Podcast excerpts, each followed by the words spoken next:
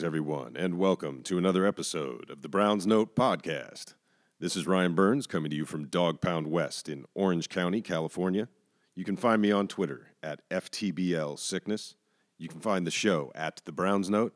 Our friend Brendan Leister will be along shortly. He's got observations from the past several days. He's been out at training camp, so he's got some observations on scheme. He's got some insights on personnel development. He's got some things you're going to want to hear. He's got some things you probably don't want to hear, including a text I got just a few moments ago about uh, the kicking battle, which apparently has not been the most crowd pleasing section of training camp thus far. But I'll save some of the nuggets for Brendan to disclose to you.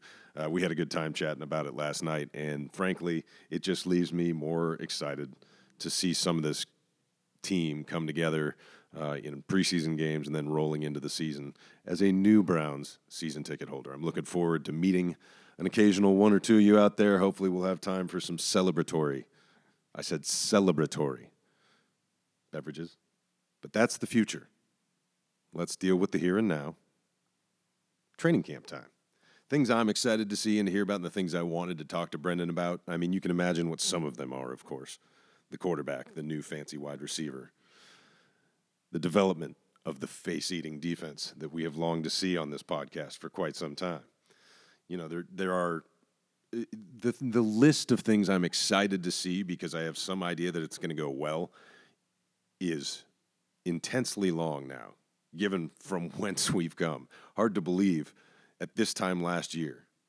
Think about what we were coming off this time last year. We were 1 and 31. And now we're talking about Super Bowls. What a difference a year makes quite a good time. But that's all in the future. Right now, what we have to deal with, of course, is training camp. Our buddy Brendan Leister's been out there. Let's bring him on now. All right, we are going to welcome in my good friend, your good friend, from the heart of Ohio, the freshly inked Mr. Brendan Leister, who you can find at Brendan Leister on your Twitter machine. He's all over the internet these days. Uh, I'll let him pimp all the different things he's doing because I can't keep track of them. Um, as you know, we're barely holding a podcast together with two hands and a flashlight at this juncture. So just be glad we're on air again. What's up, dude? How you doing? Not much, man. I'm doing great. Um, I just saw that the Indians traded Trevor Bauer for some outfield help, so hopefully, you know, hopefully they're a little more fun now. And uh, yeah, I'm kind of excited about that right now. I'm going to back to camp tomorrow, so yeah, things are pretty good here. Football's ramping up um, with my high school coaching as well. How are you doing? I'm worn out. I've been traveling and having too much fun. I went to Vegas with my firm. We took the whole group out and did, uh, you know, did our annual firm retreat, and we we try and make it fun and special for everybody. And suffice it to say, it was this time. There will be no details.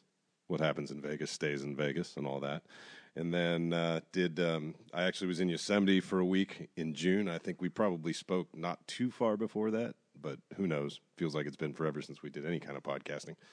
And uh, then uh, just played a three day golf tournament with my dad, in which we got utterly shellacked at his country club member guest, um, but had an absolute blast. You know, so it's been a good summer. My son's playing all kinds of sports, and most of it over at UCI. We were I was picking him up last week in the LA Rams camp was going up, you know, literally next to the to the UCI baseball field, and uh, so it was it was a good reminder that we are indeed nearing the football season, and I'm. Uh, pretty pumped about this one. I don't know about you or anybody else over in the general Cleveland region, but I, for one, am looking forward to the 2019 Cleveland Brown season. You mentioned it, most germane to this podcast, of all the things any of us are doing you've been to camp a bunch already this first week, and so I figured you could just regale us with tales of things you've seen, what stood out, who stood out, and what are we going to see this year?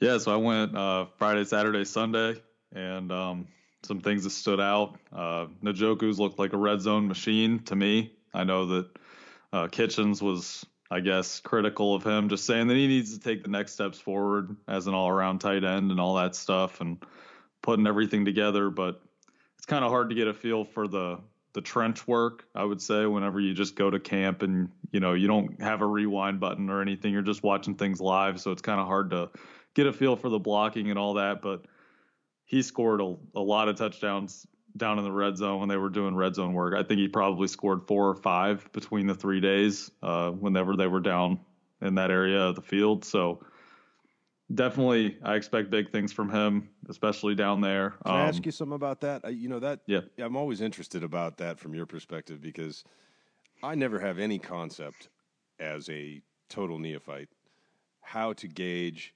success in a camp practice or what it means when you're playing against your own teammates on defense in practice. So, for example, when Njoku's making plays in the red zone, is that a product of a the offensive team's growth and Njoku's improvement and all that? Is it a product of suddenly the defense has to at least play it honestly? And this is the part I don't know anything about. Does the defense have to play it honestly, such that they're just paying so much attention attention to other guys that Njoku's getting a lot of the work?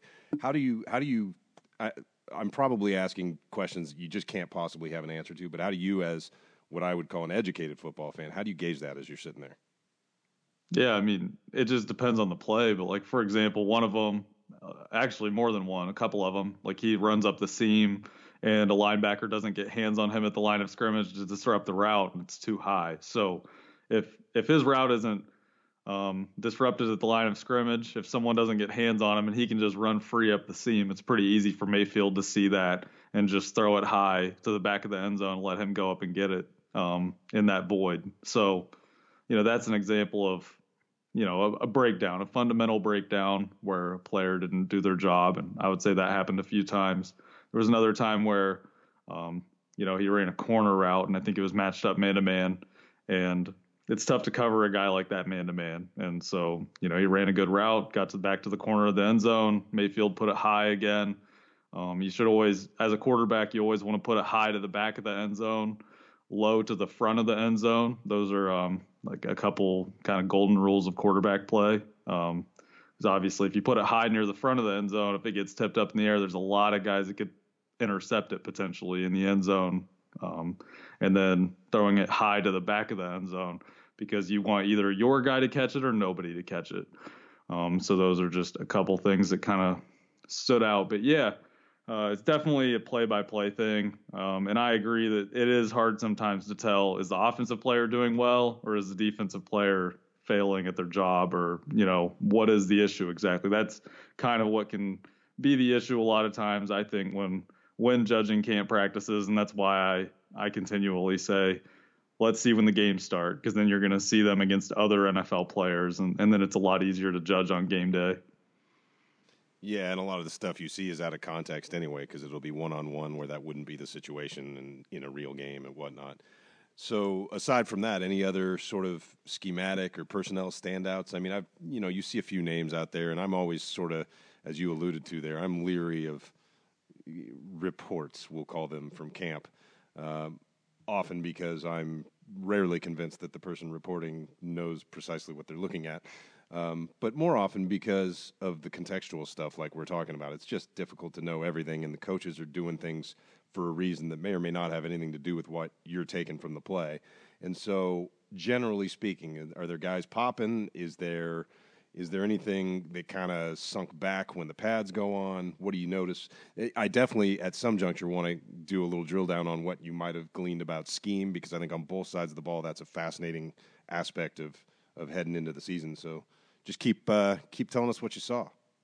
Yeah, I thought that uh, Rashard Higgins. I think that he really stood out. Just you know the energy he was bringing to like individual drills and you know trying to get better. You can just tell when a guy is you know, coming to practice with a purpose and ready to get better and enthusiastic about being there or someone that's going through the motions. And to me, as a coach, that matters to, you know, someone that's just, you know, casual fan. Maybe they don't notice or care, but to me, that stuff stands out. And he seems like someone that's, you know, ready for the season and you know enthusiastic and he's starting it as, as the Z receiver it looks like and I think he's primed to have a really good season. Um, he's in a contract year, so I'm sure that he's really motivated and I'd love to see the Browns you know lock him up long term, but I think that we're going to see him continue to build on that success from last year and be a key part of the offense, be a really consistent you know factor in the offense that gets a lot of targets and a lot of production with Mayfield.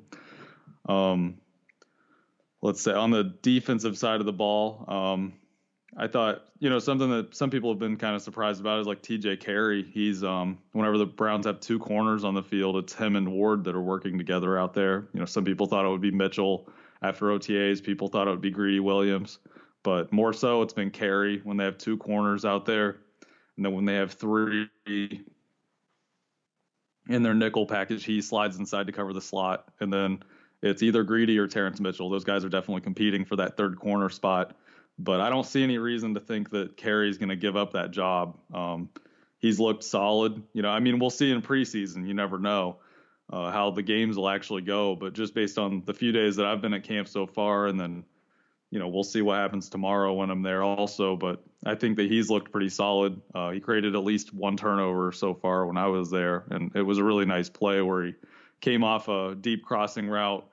Uh, went all the way back to the middle of the field to replace the safety that was jumping the crossing route, and then he got over the top of the post by OBJ. Mayfield led OBJ a little too far because he didn't expect Carrie to do that, and uh, Carrie made a nice play on the ball and intercepted it. So, um, yeah, those are a couple guys that stood out. Um, I think also Dontrell Hilliard really, really stood out. I mean, he's a mismatch in the pass game out of the backfield, and he runs with more power than than you expect just based on what we saw from him last year. I mean, really, we only really got to see him run the ball on kickoff return last season, which I thought he actually stood out as the season went on.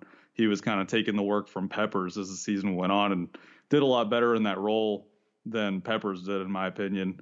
And uh, we saw him catch a few passes, but I think that he's ready to take steps forward and I like him. I mean, if if they trade Duke or if Duke's out for a long period of time, whatever happens, if, if he's not on the roster, I think I think Hilliard's ready to be that second back um, behind Chubb until Hunt comes back. And I really like D'Ernest Johnson too. He's an um, I believe he's a rookie. He I think he played in the alliance. Of, this all begs the question: Do we think Duke is really hurt? That's a good question. I, I have no idea. I don't think he'll be on the roster personally. Whether it's trade, whatever it is, I don't. I know some people that you know have sources and all that. They think he gets traded in the middle of the season, but I just don't. I don't buy it. Um, but yeah, D'Ernest Johnson, he's another running back that I think he looked good in pads as well. Um, just running with power, burst between the tackles. I think he might have led the Alliance of American Football in rushing yards, maybe during that season, um, if I remember right. So yeah, he was definitely one of the top rushers in that league, and he stood out too. Um, so I'm really excited to see those two guys in the preseason. Nice, that'll be fun. Well, oh, so, so I was keeping track here, and I'm impressed with both of us to say that we made it all the way to the 15 minute mark before we uttered the phrase, letters, or name OBJ. but you did it, and so let's. Let, I got to ask you. Um, initial impressions. Obviously, he's a freak, but tell me. You know, I know you will always be looking at stuff closely, and I don't know how you how close the fans get to get to each you know each section of the practice or whatever. So whatever you could glean, tell us that, but also kind of give us some sense of what that energy is like, even at practice, because you, everybody that's there reporting on it is talking about their the there's uh, there's been buzz for a while with the Browns because they've had these rookies, they've had tons of people at camp the past couple of years, and and frankly, Hue Jackson and Hard Knocks, all that was part of it. Something feels a little different this time. Am I right? Oh, definitely. Yeah, there's a lot of energy. People are so amped about you know OBJ and and also Mayfield for sure, just having the quarterback finally, and people are confident about that. So yeah, with OBJ, um, I was making a point to watch the wide receiver like individual drills and stuff. That's kind of where I picked up on the stuff, you know, talking about Higgins and all that. Um, watching OBJ, it's just he's just such a natural, but but he definitely, you know, he's working hard at it as he goes out there. You know, just grinding through it like like anybody should, trying to get better, taking it seriously, having energy. Um, you know, he's not always at the front of the lines necessarily. Like some of the young guys try to like step up and do that, but that doesn't, you know, that doesn't matter much. It's just, yeah, but I think it's fun watching him and Landry because those guys are both pros, you know, and the way that they go about it is just very workmanlike, and you can just tell that they're there to get better, and you can see, um, you know, other guys watching the way that they do things and trying to like emulate them. I think especially like Higgins, like just certain drills that they were doing, he would go through it and he there's this one drill they were doing where the co- coach throws the ball straight to them and Higgins is always trying to catch the ball one-handed. Every single time he goes through it and catches it one-handed. OBJ and Landry they'll like sometimes they'll just like tap it back to the coach or they'll catch it and then throw it back really quick on a jump, you know. Um they don't it's like they don't need to work on their I don't know. You know what I mean? It's like so easy for them that it's not as serious. Whereas you see the undrafted free agent guys and they're like looking it in and tucking it away and all that stuff. They're not going to get Those cut guys- for dropping a ball in drills. Right. And and the other guys don't drop it anyway. The guys we're talking about. But yeah, it's just uh just things just look easy and and you watch him run routes and there was a play where he caught a hitch and then like you know, he spun inside and bursted up the field and gained like an extra 15 yards. And this was like no contact or anything. So all he had to do was just get tapped for them to down the ball. And he didn't get touched for like, it was like 15 yards after he caught the ball and he's just running through the defense. I'm And so excited. finally so someone got him. But yeah, he's just so explosive after the catch. And the timing that, you know, Mayfield throws the ball and the accuracy is just going to put him in positions to do so much damage. And I really think it's going to open up Landry too, because like Landry was catching the ball down the field on like seams and digs and out routes. And a lot of fans, I think, based on last year, think of him more as just, you know, only catching the short passes and getting the yards after the catch. But I think it's going to open him up. He's finally going to be able to be a complementary receiver, which is something he's never been able to do, even in Miami.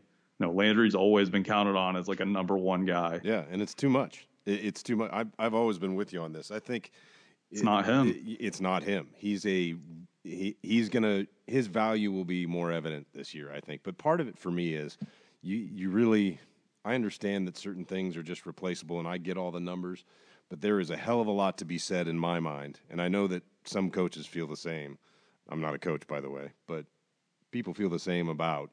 And this this to me is more of a a management feeling, right? It's how I feel about things. Knowing that that dude is going to be exactly where he is supposed to be every single play, all the time, and that he's going to help other people be exactly where they're supposed to be every play, all the time, is a huge plus, especially in a game where we're counting on really young guys to pick up really complicated offenses. A guy like Callaway is going to have mistakes. That's how this works.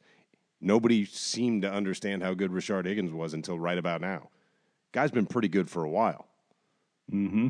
And so I, I just I think that to me is a huge piece of the value in Landry. And if you can't see the value in what he means to Beckham, then in my opinion, you're just not watching them interact. He is Beckham's brother. And I, I would go so far as to venture to say Jarvis is the older brother, okay? That's what this relationship is. And if that matters to OBJ, it matters to me because I am looking for touchdowns, baby. And I am, I, I was watching that clip. Uh, gosh, I forget who put it out, but there was a clip of five plays that sort of represented. Was it Jake that did this? Uh, that did the five plays that represented kind of how badly Eli Manning had missed OBJ. Yeah, yeah, it was that. Jake Burns that did it. Um, and and you know, I'd seen all those plays in another highlight reel before, but it was, you know, it's just every time you watch that stuff, it brings it into such stark relief why people in our position are super optimistic and excited to watch the Mayfield to OBJ connection because, like you said, it's going to open up things for everybody else. Landry's going to just eat up guys that shouldn't be covering him. Njoku's going to be wide open half the time. And then let's talk about if you get a third receiver in the in the mix. Uh, I mean, it's going to be pretty exciting Well- stuff to me. Well, Higgins is going to always be in the right spot. Right. That's another guy. He's always going to be in the right spot. and he's got that weird mind meld with Baker. And so I, the, the group is fun to watch. Um, what what do you? I you've had a few observations about Callaway. Tell people what you saw because that's that's been sort of a topic on the you Yeah. know, the Browns Twitter because people I think a lot of people based on any number of factors expected him to sort of jump up into the rotation and make a leap. By number one, I know it's a myth or whatever, but people used to talk a lot about the third year, not the second year. So I for a guy who didn't play a ton of football in college, I feel like we're maybe rushing it still. And oh, yeah. and in my opinion, what I think you're going to tell us leads me to believe, cool, this guy can go out and run nine routes or slants and hitches and catch a ball and get lost with it. That's his job is to run away from people. But yep. from a development standpoint, I know you see more, so tell me what it is. Yeah, so we I was just talking about like individual and just enthusiasm the guys bring to practice and stuff. And I, I, just don't see the same type of juice from him that I see from like Higgins and even like Willies and, and some of those other guys. Um, I'm not saying that he's not, you know, dedicated to his craft and stuff like that, but it's just it's just different. It's um a different level of focus, I would say, and um, different level of refinement too than like Higgins and OBJ and Landry when they're going through their routes, and even Blake Jackson, who actually I think he might have a chance to win the sixth receiver spot, might make the roster as a sixth receiver, but um, he was on the practice squad last year, I believe. But he does a lot of offseason work with Landry. I mean, those guys are like inseparable based on you know his Instagram account. They're just together all the time, and uh, Brendan, are you stalking and, Instagram accounts of practice squad players? No, I just follow a lot of. You got a lot of spare time, bro. but he, uh, you just watch certain guys go through those drills, and they're a lot more refined, and there's a lot more attention to just with working on like break points and and the footwork and. Um, you know, getting your shoulders out over your toes as you go through different types of breaks and stuff like that. And and you just notice Callaway is not as refined. He's not as uh, I would say his his feet aren't as quick. That's not to say he's not as fast because he's probably the fastest guy in the group. It's between him and OBJ probably. I mean, it definitely is. But but fast versus quick footwork and good fundamentals, those are two completely different things. And he's just not as refined. And, and you see guys go through individual drills, and there was very, very few drops when when the coaches are throwing to the receivers or when the quarterbacks come down and start working with the receivers. There's very few drops. And, and Callaway, he definitely dropped the most balls of the group that were, you know, accurate passes where the ball's supposed to, you know, he comes out of his break on a curl route, the ball's right right at his chest and he drops it. They're working in the red zone. It's just on air. You know, the quarterback's throwing the ball to the receiver and he just drops the post route as he's going into the end zone. Just little focus things where he just kind of loses focus and the other guys aren't doing that. And when you see the receivers He's all a young doing dude, the right? same thing, he's a young yeah, dude, and, and see, this is this right. is part of what they bought, right? This is why yeah. he's a fourth round pick with exactly. first round talent. And That's so this is this was the gamble all along. And so mm-hmm. it's a matter of can your coaching staff and your veteran leadership bring him up to speed.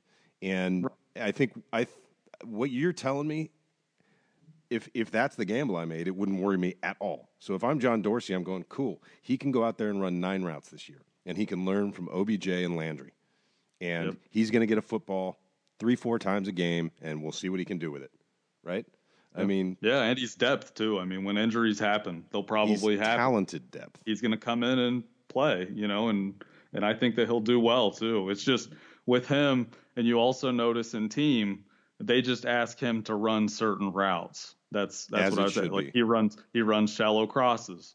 He he runs some speed digs, some speed outs. You know, he's a lot better at like speed breaks where um, you're not making like a hard break where you right the less down, precise chop. Your, chop your feet and then have to get out of the break efficiently. He just speed cuts into breaks, and he's a lot better at those. And so those are the types of things they need to ask him to do, like you said, like goes, posts, slants, speed out, just different types of speed cuts and shallow crosses. Because you get the ball in his hands on a sh- shallow cross, that's a guy that he might run a long way. Hundred percent. Um, so yeah, and and like another thing, you know, he's working with the twos, and so Stanton was his quarterback, and this was a play that stood out to me on Saturday where so the hot defender blitzes. So Stanton is hot off this guy. It's it's an empty protection. So there's only five guys blocking, and the defense brings six. So when they bring that sixth defender, the ball's got to come out. The receiver needs to see him come. He needs to replace him. Right. It's the and quarterback's job and the receiver's job to sync up so that they account yep. for the one guy that the offensive line, by math, cannot account for. Exactly. And so Stanton knows what he's doing. He's like a coach. he drops back, throws off his back foot into that void, and Callaway is running his dig route on the backside because it's trips, and he's the isolated X receiver because that's what he's playing right now. Rookie he's mistake. only playing X, and he doesn't see it obviously. So then you see Stanton throws the ball, and it just looks like it's thrown away, and Callaway's like, "Huh?" So then they walk over to each other, and Stanton's explaining to him what happened and what went wrong. So the next day, I'm watching walkthroughs because I've really been trying to focus on walkthroughs before practice, before I watch the wide receivers go to Indy, you know, because you can see kind of the the rotations and stuff, the way they're using guys. And with the second offense, instead of Callaway being at X, I noticed that it's Jaelen Strong this time. And it wasn't that way throughout the whole practice, but it was just here and there. Callaway was now with the threes. And I'm th- sitting there thinking, so is it because of that mental error or was it the drops? You know, it's just all these different things that you're kind of piecing together. So what's going on? And and Jaelen Strong, I mean, he's not a special player or anything. Like I don't think that he'll make the team, but but he's also not making those mistakes. He He's was just- also a talented enough he's just- guy that you can't just ignore him, right? So, Yeah, but he's just going out there and you know doing receiver things. Yeah. It's not like he's going above and beyond. It's just that he's not making the the mistakes that well, reliability Callaway is made. important, right? Yeah, yeah, absolutely. And I also think that that's probably the Browns' way of like kind of sending a message to him, like, hey, you haven't made it yet. That was just your rookie year. Like you didn't, you had some big time plays, but you're also, you know, there was lots of plays where you dropped the ball or ran the wrong route, or you might have ran the right route, but you ran it the wrong way. Um, and and there's some of that too, you know, with those practices too. Like I saw a clip yesterday from uh, yesterday's practice where he was running a go route and he let Greedy Williams just completely push him into the sideline, which gives him no chance to get the ball where he needs to be physical, stack the defender, and get into a position where he can get the football because then the football's overthrown and it looks like it's the quarterback's fault, but it's actually his fault because he didn't stack the corner. He's so, not a real it's just- naturally physical receiver to me. He's gifted. Mhm. Um, he is Yeah. not. He doesn't seem excited about the idea of contact. Yeah. Um, whereas Landry loves it, right? Um, Mhm. And so that's that's part of it. Is he's got to he's got to put on his big boy pants and be an NFL receiver because you don't just get to run free like you do at Florida, and that's just part of the deal. Is you got to find Right. your way to be. But I definitely think that. Yeah, I definitely think that they'll use him though within the offense this year. I mean, he'll oh, clearly. Oh, yeah. I think they'll have a role for him. He will rotate in. It won't like I was before I saw this in camp. You know, I've been saying for a while. I think it's similar to Tampa Bay last year, where they had four really good receivers, and DeSean Jackson was actually their fourth guy. He played the fourth most snaps, had the fourth most targets, but but he had sure a made a lot of them.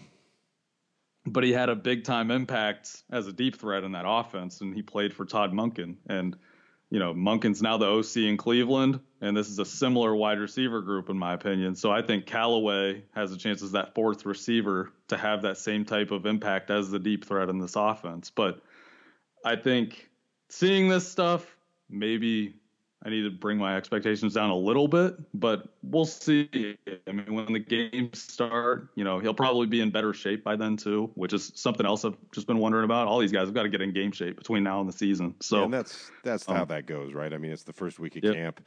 There's going to be a couple of great days where everybody feels good, and then it's like, oh shit, we're in training Right. camp. Yeah, also it's early. I mean, he might be, you know, Totally. fix those mental fix those mental errors, and maybe he'll look great tomorrow. Like Right. you just you don't know what you're going to get with some of these young guys sometimes. Even even Mayfield's been up and down. I mean, his accuracy has not been consistently pinpoint. There's been practices where he had some trouble finding OBJ. Let me tell you how worried about that I am. I'm deeply concerned about Baker Mayfield's accuracy. I'm I am not, but I'm just I'm all I'm saying is that it's you know it's a young player that's sure. he hasn't been pristine all the time. That's all. How dare he? Um, you mentioned Monken. I think now's a good time. I want to talk scheme because this is, to me, kind of where the rubber meets the road on just how quickly can this team hit a proverbial stride, right? To me, at least on offense last year, they got better as the season went on. And you could see that building, and you could see the impact immediately when Kitchens took over it is not beyond me to notice that Kitchens will not be merely calling offensive plays this year. that Todd Monken is now involved, and that will involve that will. It, Kitchen's going to call the plays, but what I'm saying is that is not the only thing on his mind anymore. He's the head football coach. Todd Monken's going to be heavily involved in the offense. Baker Mayfield is a year more advanced. Odell Beckham Jr., if he doesn't vastly change your thinking on offense, you're missing the boat. You've added Kareem Hunt in the second half of the season. You've lost Kevin Zeitler. All of these things, to me, require some wait and see how it comes together. And so I'm I'm curious, and the same honestly can be said on defense because to me the defense is sort of the opposite story. They ran out of gas last year. To me, that's my estimation. They still were playing fine, but guys were getting hurt. You know, Kirksey was hurt, Schobert got hurt, defensive line depth was a problem. Myles played eight billion snaps, all that stuff. Ward Ward was in and out of the lineup. Ward was in and out of the lineup, which begat in my mind that had something to do with the attention paid to corner because you can't you can't just hope he's going to be fine. Guys that get hurt sometimes mm-hmm. become guys that get hurt a lot, and yep. so uh, you know I think there is plenty of reason. Obviously, as the head, you know, as the chief of championship caliber obnoxiousness, trademark, etc. I obviously think highly of what's coming. However, I'm also a realist by nature and a pragmatist by nature, and it's obvious to me that it might take a little while for things to really gel and for the team to hit its stride. And it won't surprise me in the least if they hit some bumps, particularly early in the season, right? And so, to me, a lot of that lies in scheme because, and I'm sure you'll be able to expand on this, but because the more you're thinking, the less you're playing your best. And mm-hmm. inevitably, at the front end of a massive sea change on an organizational front, there's going to be thinking, right? And so this is all adjustment at the front end. Having said that, I think they've got an awful lot of talent that coaches should be excited to play with. And you've now seen them play with it at least a little bit. What'd you notice? Yeah, definitely. So I think that it'll be a lot of 11 personnel just as their base offense. You know, I think that's going to be their best personnel group. So three wide receivers on the field, the three main ones that we discussed earlier, uh, and then one running back, one tight end. So, you know, Chubb and Njoku. I think that's that's a really good personnel group. I would put that up against most of the top personnel groups around the league, honestly, especially with Mayfield pulling the trigger. All um, of them. Yeah, a All lot. I think all of them. Name me the personnel group. No, this is an actual fun. I don't mean to break in, but that's a fun exercise. You could yeah. you could talk to me and, and convince me that some other group might be a little bit better. Mm-hmm. Ain't nobody obviously better. Yeah, I think the Rams are probably probably better with Gurley. Which Woods. one of their receivers do you compare to Orlando, Odell Beckham Jr.? Oh, none of them. I don't compare them to him, but I think it's just I Landry's view that offense Landry's having as good as Woods to me. Yeah, I think that offense has two oh I don't agree with that. That's all. fair. Um, That's fair. I think I think that offense has two number one guys, and then actually I think Cooks is the third best, and I think he's like a. You think Cooks is the third best? I do. All right. Yeah, based on all I've saw of them, you, yes. You, you've got my Rams Woods, all mixed Woods, up. Woods and Woods and Kupp are very, very, very awfully good. awfully good. Yes, but anyway, yeah. But I like Mayfield then, better than Goff by a significant measure, so that's part of the problem. yeah, Gurley's pretty good too, but he might be playing on one leg. um, but yeah, so 11 personnel is kind of the starting point. Um, you know, they were working on uh, a lot of play action with a lot of like deep crossing routes and post routes off that. Um, a lot of pin concepts, which is post post route outside and then an in route inside. That's why you call it pin.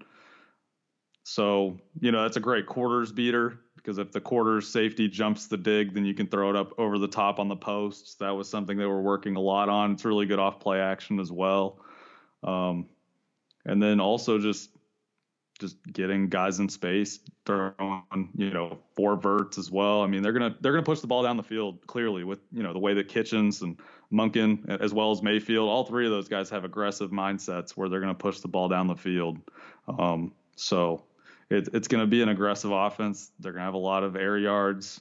Um, yeah, even Landry, like I was alluding to earlier, even Landry is going to be used down the field uh, vertically, and Njoku too. Uh, he had some some catches, you know, 20 plus yard down the field where he was getting the ball in his hands on Y cross, which which is similar to what I was talking about. Yeah, so you know, a post from the opposite side of the field, from the opposite of the tight end, and then he just runs that deep crossing route.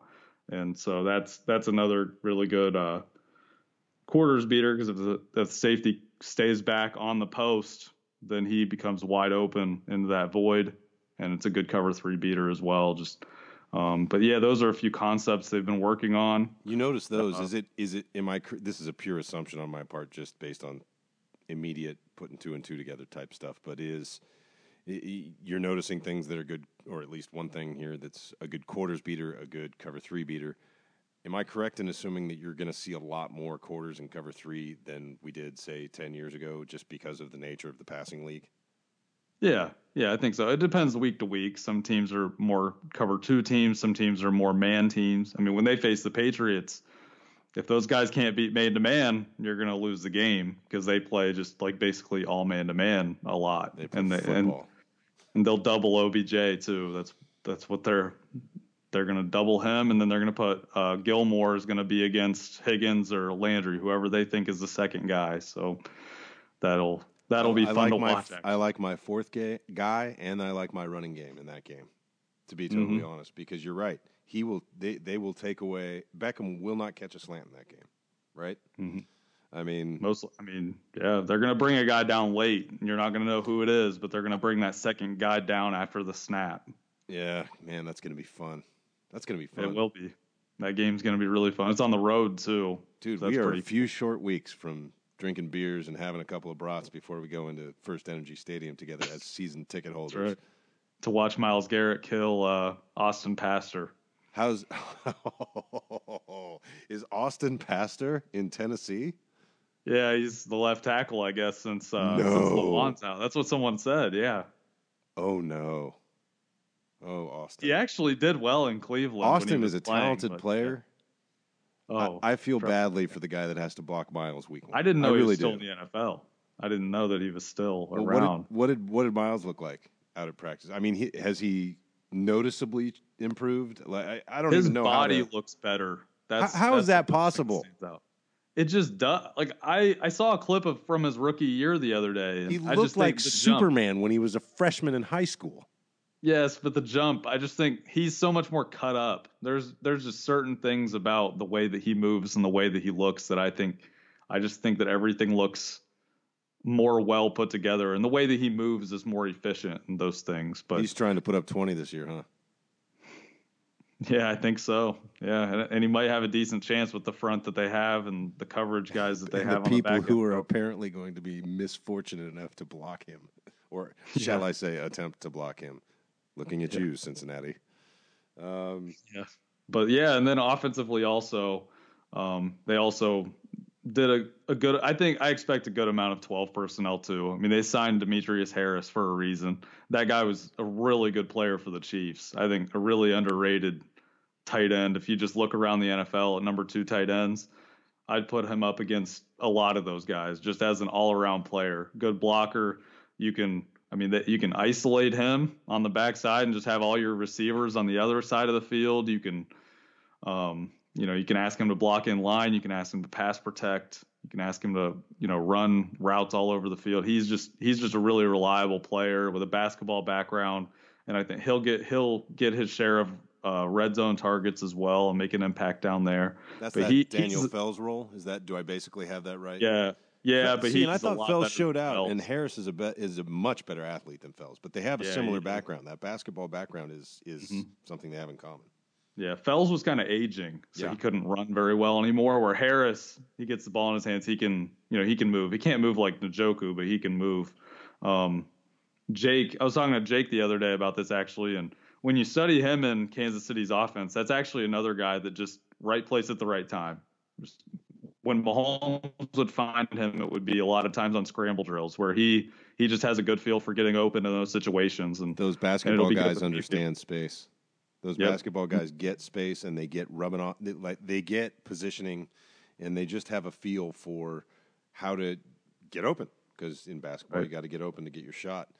How about on the defensive side of the ball? You know, a lot of people were concerned about um, a number of things, and you can sort of address them in in whatever narrative order you you prefer. But a number of things like, well, um, we've got these super talented, long, strong, rangy corners. Why are we hiring Steve Wilks, who seems to have played an awful lot of zone and off man, where it didn't look like it fit a guy like, say, Patrick Peterson all that well in Arizona? Do we have the personnel to do it on on the linebacker position? I think if you can address what you saw out of these guys, because the linebackers have been a hot topic, right? Are are is Kirksey going to stick around? Is Schobert going to stick around? Are these young guys pushing them? Um, obviously, they drafted these two young guys. You know, Dorsey drafted these two young guys, right? And, and Kirksey and Schobert, whatever anyone might think of them, they're not Dorsey's guys, and they play a relatively fungible position if you're not going to be a superstar. So mm-hmm. it makes sense that the Browns address the position, but but I I don't want to short shrift anybody, and I think it would be unwise to simply discard Kirksey or Schobert as merely replaceable. I think they're both better than that. I know Kirksey hasn't always played there. I think Schobert, when healthy, it would be hard to argue he's just simply replaceable. But I'm, like we've been pointing out, not all that well educated. Um, talked about the lineback. Talk about the linebackers, and then you know the overall scheme there. I'm I'm really curious to know are are they going to be as blitzy? I assume the safeties will not be in Kentucky. Um, what did you what did you notice? yeah, so with the linebackers, I definitely don't think the young guys are pushing the starters at all. Um, those young guys are with the third group. The second group right now is Ray Ray Armstrong at will and um, and Adarius Taylor is at Mike. So there is a big gap between the one, the first group, and the second group, and then especially you know that third group. Um, they're just bringing along those two young linebackers really slowly, which which is probably for the best for them. So they'll have to make their mark on special teams.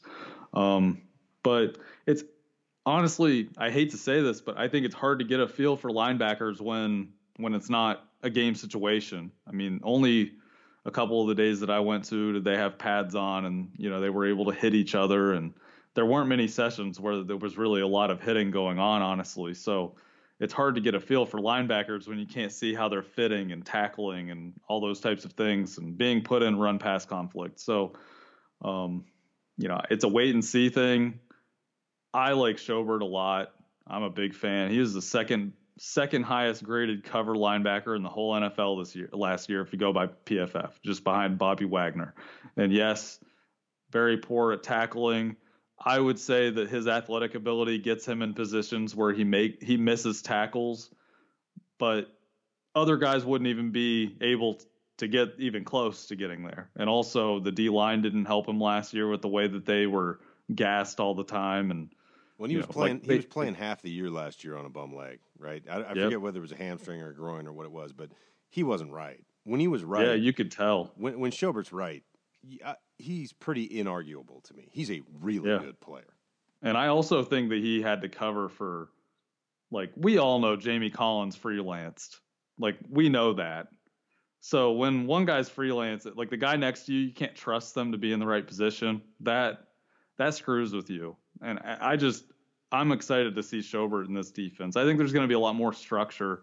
I feel a lot better about this linebacker coach just after listening to him in the press conference and just seeing the way that this coaching staff is teaching and going about their business, I I, I feel a lot better about it. I hope Kirksey has a bounce back year. Um, I mean, he needs to. Like he he's been down the past two or three years. Actually, he was very, just very poor the past couple years, especially, and and last year very like one of the worst starting linebackers in the whole NFL. Actually, you, if you go by PFF grade. Do I recall correctly? And I might have my regimes mixed up because it's been so ridiculous. But wasn't he one of the Pettine guys who was supposed to be a three-four inside backer? And he and, was, yeah. And so, look, I don't, I don't know my ass from my elbow when it comes to detail on linebacker roles. But it would seem to me that if you're one of four, your job is extremely different than if you're one of two, which is going to be the case more often than not these days, right? I mean, if you're mm. one of the, uh, unless you're assigned to do it's the same, similar, thing. it's a similar role because even Explain, back yeah, then yeah. it was a lot of it was a lot of nickel, and so it's still a four-two. I mean, it was it was a four-two with Pettine. You know, it's a lot of nickel, and they've got four rushers up front, two linebackers behind him. he was a will then, he's a will now. So his responsibilities um, are effectively similar. Very similar, yeah. Okay. The only difference is just he would be covering some different zones because you know you're not going to drop out a defensive end all the time, but sometimes that outside linebacker, if he's in that th- three four, sometimes that outside linebacker is going to drop in coverage to a different zone than he would be covering now. So that's that's basically the only real difference between the two roles. Um, at least the majority of the time. You know, if they're in an actual base three four versus a base four three, then yeah, the roles are somewhat different. But but yeah, for the most part, they're the, the same. And um, yeah, the biggest thing that I'm actually excited about is the fact that I'm not seeing, you know, we're not seeing at all three linebackers on the field hardly, like ever. And that's um, just that's just the way it ought to be most of the time nowadays. That's just new football, yep. right? That's the bottom line. Yeah. It's, and it's unless you're Gregg matchup. Williams, yes. It's personnel matchup. I mean, maybe not if you're facing, you know, two tight ends and two running backs. Then you go back to old school football. Oh yeah. But, but by and large, but how many teams line up like that nobody, all the time? Nobody. None. The Seahawks, yeah. right? Uh, it, it, even they don't. You have to acknowledge. You have to acknowledge where the game is, and you have to acknowledge where the game is going. And yes, if what you would prefer to see is mid 70s Pittsburgh Steelers football, you're going to be really disappointed on a lot of Sundays. That's not the game anymore. And so, no, you don't have to establish the run or stop the run. You need to be able to run when you need to be able to run. That's the bottom line. You, you run to put games away. Mm-hmm.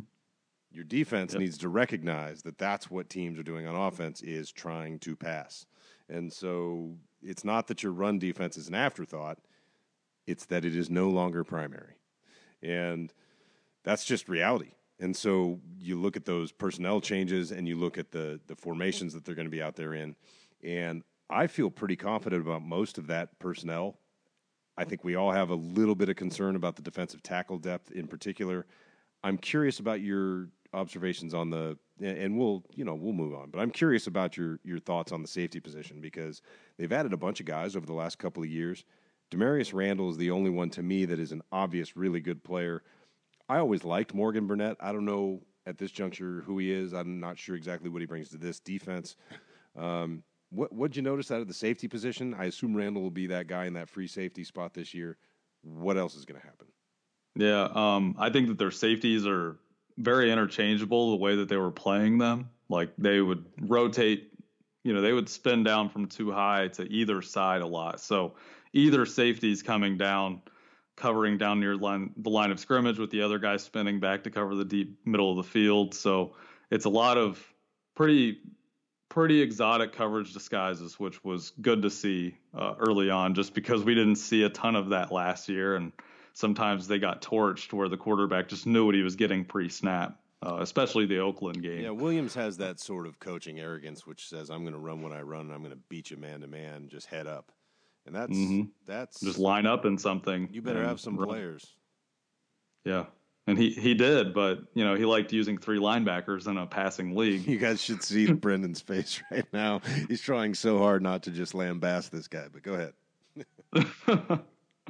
but yeah, so I, I just um I like the I like how creative they're being with the personnel package. So in situations where there's two tight ends on the field, so if the offense is running 12 personnel, for example, um, they're using a lot of big nickel. So that's instead of you know nickel package typically has three corners. So it's four defensive linemen, two linebackers, two safeties, three corners. So that's to match obviously a three receiver set.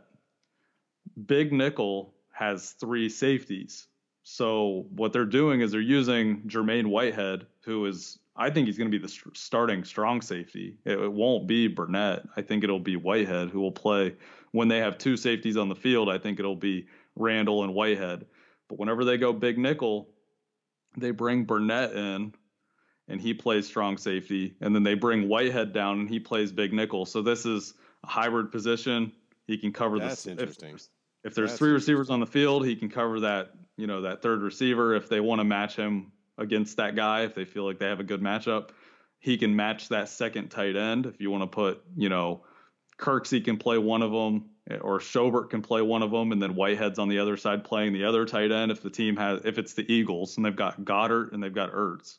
You can put Schobert against, against Goedert, and you can have Ertz play against Whitehead, and it's actually a decent physical matchup because if you put a corner on Ertz, he's just going to box him out all game yeah. long and play Good basketball, dominate. Yeah. yeah. it's a tough matchup, and and with a linebacker, most guys can't run with him. So, um, so I really I think it's cool. Um, and the, the other day in the media session, I know Whitehead said that uh, Budda Baker played his position last year and uh, and then the year before that it was Shaq Thompson. And I've mentioned this on this podcast before, but people would look at Wilks's numbers when he was in Carolina, and they would say, "Oh, this guy, he was running three linebackers all the time in Carolina." Shaq he's Thompson old. was one of them, right? Yeah, the All Pac-12 safety. yeah, he's a hybrid all all Pac-12 safety. Yeah, he plays linebacker in the NFL at 230, but the guy runs what a four five or four six. I mean, he's he is not a true linebacker. I mean, it's not like they have Collins, Schobert, and Kirksey out there. This is yeah. that was Kuechly. Yeah, it was Kuechly, Thomas, and and Shaq Thompson. And that's yeah. that's so, a concept that that you know going back to even the football sickness podcast days. Sen and I were talking about a lot, and you and I have certainly talked about a lot, which is that, as in basketball, for example, positions are becoming less and less defined and more and more hybridized, and there's more and more overlap between, like in basketball, the small forward and the power forward, or the small forward and the shooting guard, and the center and the friggin' point guard. Same deal in football. You better, if you're a linebacker, you better be able to cover. Mm-hmm. You better mm-hmm. be able to flip your hips and run. You yep. better, you better be able to set an edge if you're an outside backer. Mm-hmm. And so, right. and, and as a corner, you better be able to tackle somebody. Like these things are no longer mutually exclusive. You don't get to be a 1980s cornerback. You have to play football. You have to be an athlete who can do a bunch of things on the field. Otherwise, you're going to get exposed because the entirety of schematic offensive football to me is predicated upon these days anyway finding the mismatch or yep. getting the one guy the ball, right? And you get the Absolutely. one guy the ball against whatever the most advantageous situation you get him the ball against. And so you got to be able to do everything. That's the game now. That's why years and years ago we were looking at guys like Mingo and thinking, this is where the game's going. These freako, hybridized athletes who can do a bunch of things. Now, Mingo didn't pan out the way you want him to, right? But that concept is irrefutable in football. It's happening. Everybody's doing it. George Kittle is a friggin' tight end, okay? George Kittle in 1988 is an all pro wideout, period. period. You might be right now. right. The game has changed. And so you got to be able to recognize that. You got to be able to not only roll with it, but you got to be able to counter it and stay ahead of it. These are the Belichick lessons. Yep. You have to recognize that stuff. And yeah. I actually feel like the Browns are no longer behind the curve. They've got athletes, they've got coaches who, look, we'll see how it all comes together. We'll see whether Wilks is indeed – the guy that got hired as a head coach after a year as a defensive coordinator, or whether he's the guy who got fired after a year as a head coach. Who the hell knows? We'll see whether Kitchens is that guy, right? But mm-hmm. these are people who are all, and this is the part where I point to that office that might be empty half the time in Berea that says Paul DePodesta outside. They're thinking the right way, and everybody's thinking on the same wavelengths, which is here's where football's going. Here's how we get the best possible personnel in position to execute on things that we think can be successful in that paradigm. Let's go score some fucking touchdowns. And right. we are so close to that Titans game, man. I'm so excited. Mm-hmm. I'm bringing my 11 right. year old son. We're going to stay at Casa de Leister. We're going to enjoy some some kind of Ohio whatever. I don't know what we're going to do yet, but we're going to have some fun. And we will mm-hmm. roll out there. What time do you think we can get to the general partying region on Sunday morning? It's an opener, man. We got to be there early. I mean, uh, it's it doesn't matter to me, we're man. 15 I mean, minutes. You're, you're, still going to be on West Coast time. We're I'll be fine. We're 15 yeah, we're minutes from the stadium. From downtown. Yeah, 25 minutes from downtown. All right. 20. Yeah. Come check us out, people. There will be yeah. there will be beers and sausages. Um, last couple of things because we don't want to drag out and we want to have some things left over for next week. Yeah, I didn't talk about all the schematic things you mentioned on defense, but that's okay. I mean, we'll get there next time. We'll yeah. get there. There are games coming, and there are more practices coming, and there are cuts coming. Yeah, and good as maybe it's personnel check out early, right? You're, oh yeah, they're evaluating personnel more than they're trying to totally nail down scheme right now. So they're installing the installing the system, teaching the fundamentals and the techniques, and also like you know you, you have a culture within each position group. So it's also maintaining that culture with these guys you know still implementing that from the off season. I mean they're still building these relationships with the players. They're still getting to know each other. So building camaraderie within those position groups is important if you're going to have a really good team with a great culture. Good teams care about each other. Yeah. Um, any good pff shareable nuggets were there any like any of the guys they added over the offseason? Like the, I'll, I'll, tell you, we haven't even talked really significantly about like Sheldon Richardson since they did it. Yeah, I, I'm excited about Sheldon Richardson. I mean, we loved him. Sheldon Richardson's a friggin' monster in my. I remember talking. I remember when we talked about who the Chiefs should take in that draft. I remember texting you. I know my memory is kind of nuts with certain things, and I remember texting you, and we were like Sheldon I think they Richardson. should take Sheldon Richardson. Yep. And you were like, you felt the same way. We both agreed, and then they took the left tackle that went to the say, Pro Bowl. So that we know. thought Sheldon should be the number one overall pick in that draft, basically. We did. He went yeah. thir- 14. That's outrageous yeah. to me. Thir- 13. Yeah. Because it was like him and Lotulelei went I realize he's not Fletcher Cox. Because Fletcher Cox is, in my opinion, the best non Aaron Donald D tackle in the game. He is. But he's but Sheldon Richardson is as talented as those guys, and in moments is as productive, and and as he grows up, we'll see how it how it plays out. He turns it on and turns it off. Right. He's a typical defensive lineman. Most of them do. Yeah. Right. I mean, right. It's a it's a shit job, but somebody's got to do it. Sheldon Richardson is that guy. Yeah. yeah. It might not be a shit job on that D line though.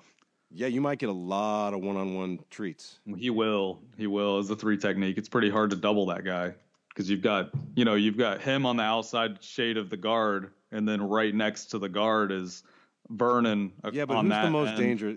Garrett's the most dangerous or guy. Garrett. So he's going to get. Well, they're the... going to be next to each other. I mean, they're all going to move. Oh my They've God. been moving.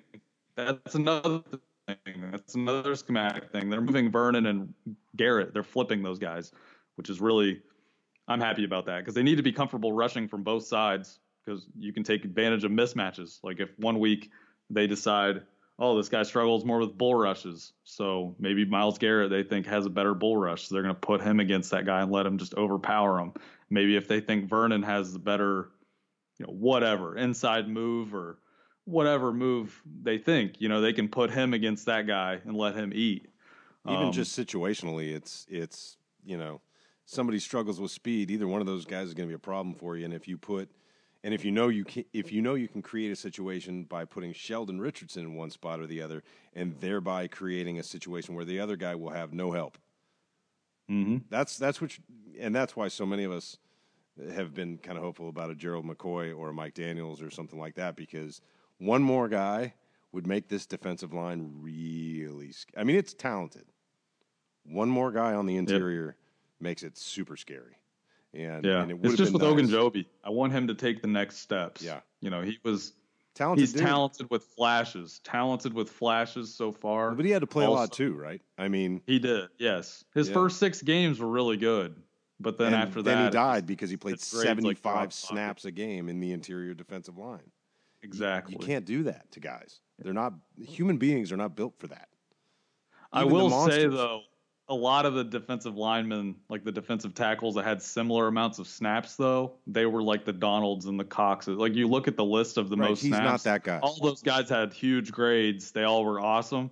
And then he was in there with like a 60 something, which is a very, you know, very average grade overall. So what I'm saying is he needs to make sure that he's in fantastic playing shape this year so that he can handle a big load of snaps and and maintain a consistent you know a consistent course throughout the season where he's consistently dominating and Right. uh, penetrating into the backfield and those things. You want to get I the thought most return on your investment for his snaps is basically the way He was very up and down last year, but but I do love the talent and I love the what I've heard of the person and the player. You know, You know, he's not supposed to be Aaron Donald, right? He's not supposed to be Fletcher oh Cox. for sure, he's a nose tackle. I mean, he is. He's a modern day nose tackle. It's it's not the Danny Shelton old school type nose tackle. It's the it's the nose tackle that's stout in the run game, around 300 pounds, but he can also penetrate up the field and and Yes, he's not. I'm rush like- saying, I'm saying, not positionally. I'm saying nobody expects Larry Ogunjobi oh yeah, to be Aaron Donald, right? I mean, he was never expected to be that great. He was expected to be Oh. a solid player at the position.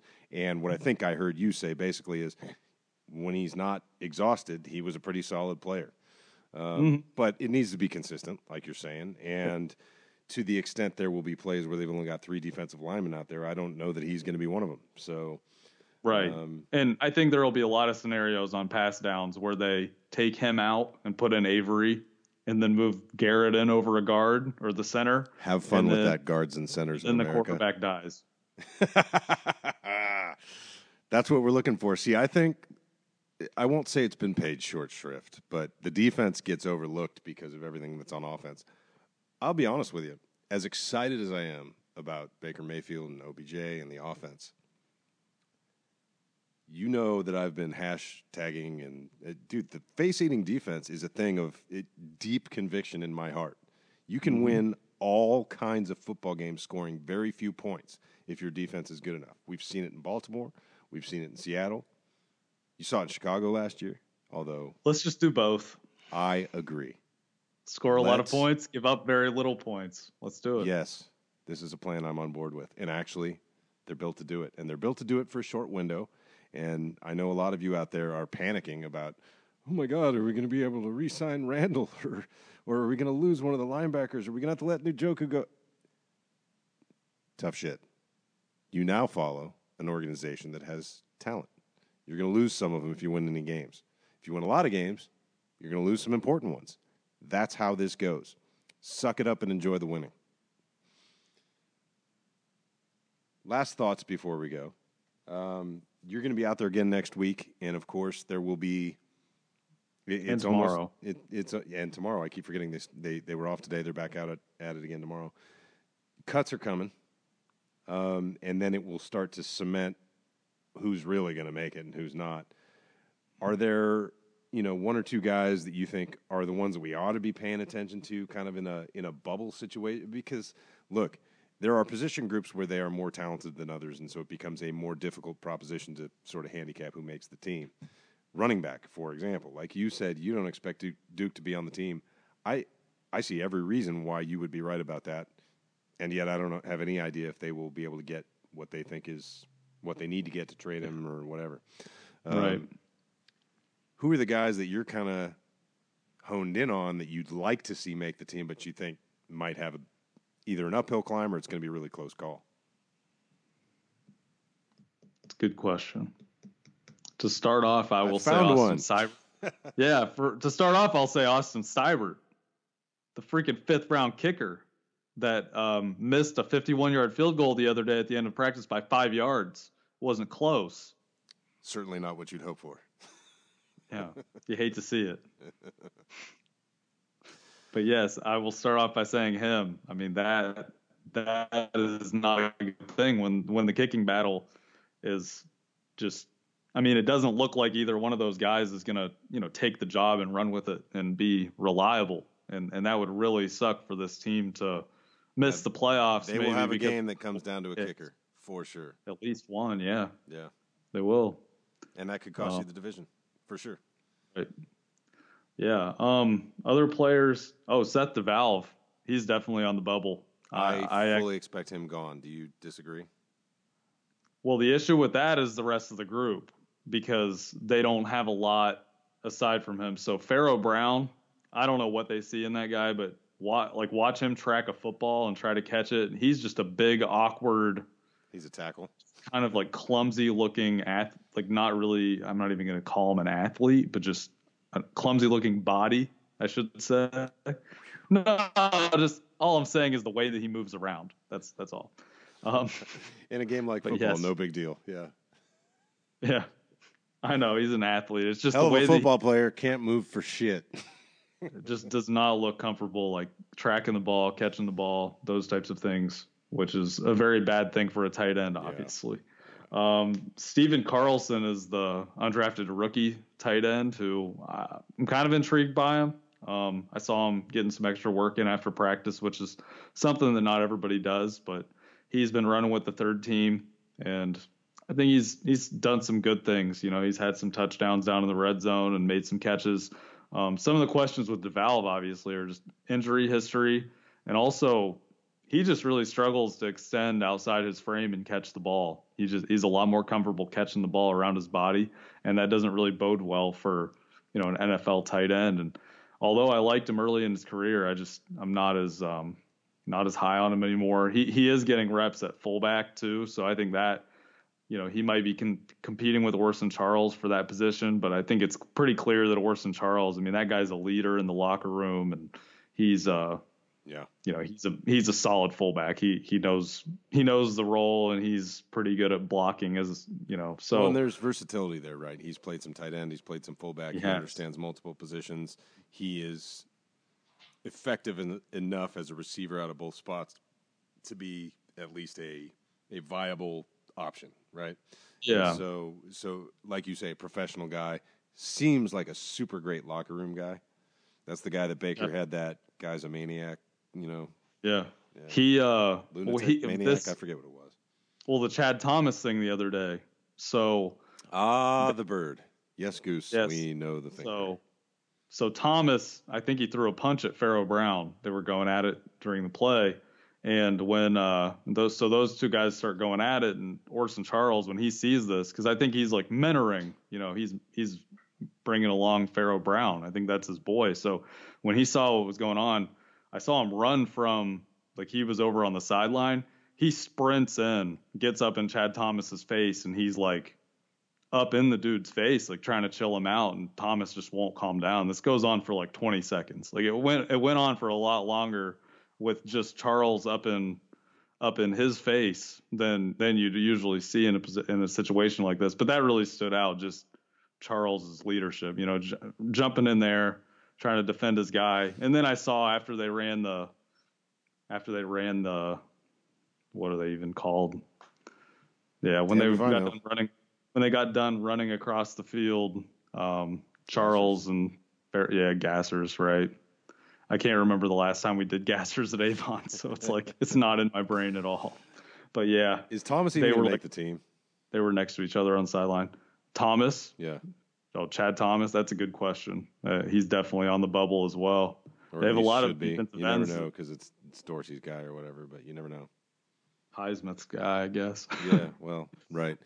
What about, Right. all right, last question. What about backup quarterback? I know we ought not or hope not to ever have to think about it, but if your quarterback gets hurt, which does happen in the NFL from Mm-hmm. time to time, you would like a promising team not to go to shit. Like, say, if you were the Philadelphia Eagles and Carson Wentz got hurt and Nick Foles led you to a friggin' Super Bowl.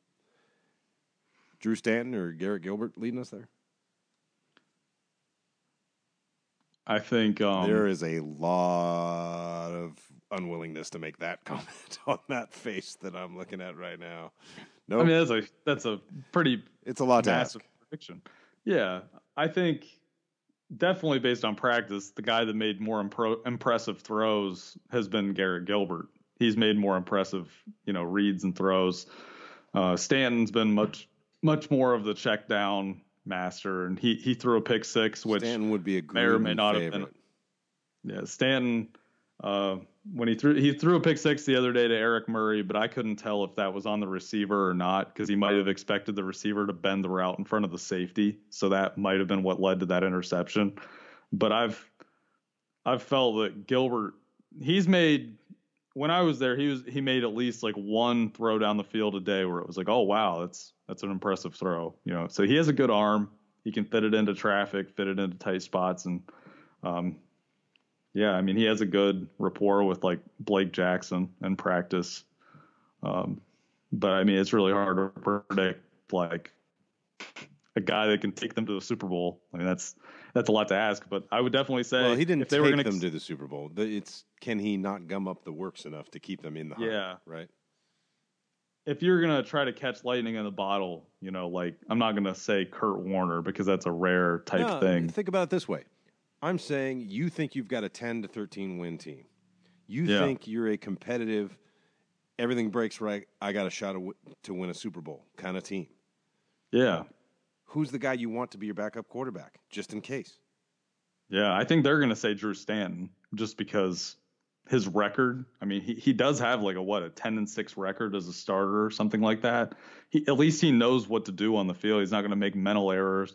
They'll be able to run the entire offense with him.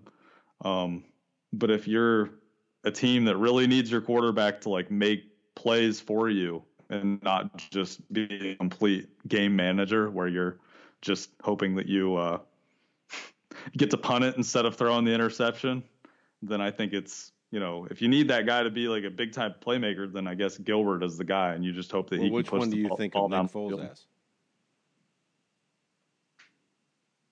I would say Gilbert. I mean, that's the way that Foles played. He was chucking the ball up to Alshon Jeffery. But he has enough was like- game manager to make that tolerable, right? I mean, Well, when Foles was playing, I think when Foles was playing the game manager role, when you watch that, watch that run that they had, he the team struggled. I mean, he was because he was trying to check the ball down. He's trying to be conservative. He was trying to be Carson Wentz because back then Carson Wentz a lot of times he was throwing the ball short. If you look at his yards per attempt and all that, whenever he finally was like, "I'm Nick Foles, I'm going to push the ball down the field," that was when it really opened up the offense and they put up whatever it was, 40 some points on the Patriots in the Super Bowl, I think. all right. Well, you've told us that the offense is going to be designed to push the ball down the field. Right. So I think you hope that Who Garrett would you Gilbert cut? takes that spot. It- let's assume you're Cut? keeping. I'm not let- cutting. I'm not cutting No, no, cutting. no, no. Let's assume you're keeping keeping two quarterbacks. I'm not giving you the option. I'm cutting Garrett Gilbert if I have to keep one. That's what I'm, I'm, asking. keeping Drew Stanton. He's a freaking coach. Why isn't he a freaking coach? He was the other day. He didn't practice. Aha. yeah. I don't think they really want him on the field, but I hear what you're saying. You gotta you gotta live with I reality. think they're going to keep three. They're definitely going to keep three. I don't think so Gilbert. that, well, so that's another question. Gilbert's and- and talented also enough to ask this question after the preseason. That's another thing. Yeah. Like that's I, I want to see these guys in a game, especially Gilbert, because he is intriguing. He has a strong arm. Yeah, that was sort of the question: Is Gilbert talented enough that you would Yeah, does have- risk? You know what I mean? That you would risk cutting the safe guy because he's that talented. That's that's sort of what I was asking. Yeah, they're not going to cut Stan. It's it's fun. I'll also say this: it's fun watching Ryan Lindley coach. Yeah. I, I notice him a lot, like coaching up uh, Mayfield. Man, he looks old. You know, he was just in the NFL like six years ago. He's not Holy- old, you dick. He looks so old. He's Because a of the big gray? dude. He looks like he has a beer belly, and he's got a huge ass beard. I know I've got a big beard. He's got a bigger beard. That that guy looks like he's 48 years old. Just know that I'm getting under there. The very first touchdown, you're getting touchdown tickles, just like Freddie and Baker, dude. That's happening. Just know that that is non-negotiable, and I will happily impose my physical will on you to make that happen. I'll do the wang flop There you go. I would, as long as it's uh, PG, that's fine. Is the wang flop ever PG? First of all, I like to think of that as the ball flop. I don't know if it was the wang. Well, either way, you're dropping. Um. Forearm. Good stuff. All right, man. Well, that'll do it for this one. Um, we'll be back in a week or so, and we'll we'll catch up again on further observations, and uh, we'll have a maybe we'll have a, a preseason game under the books or under the belt, as it were, in the books.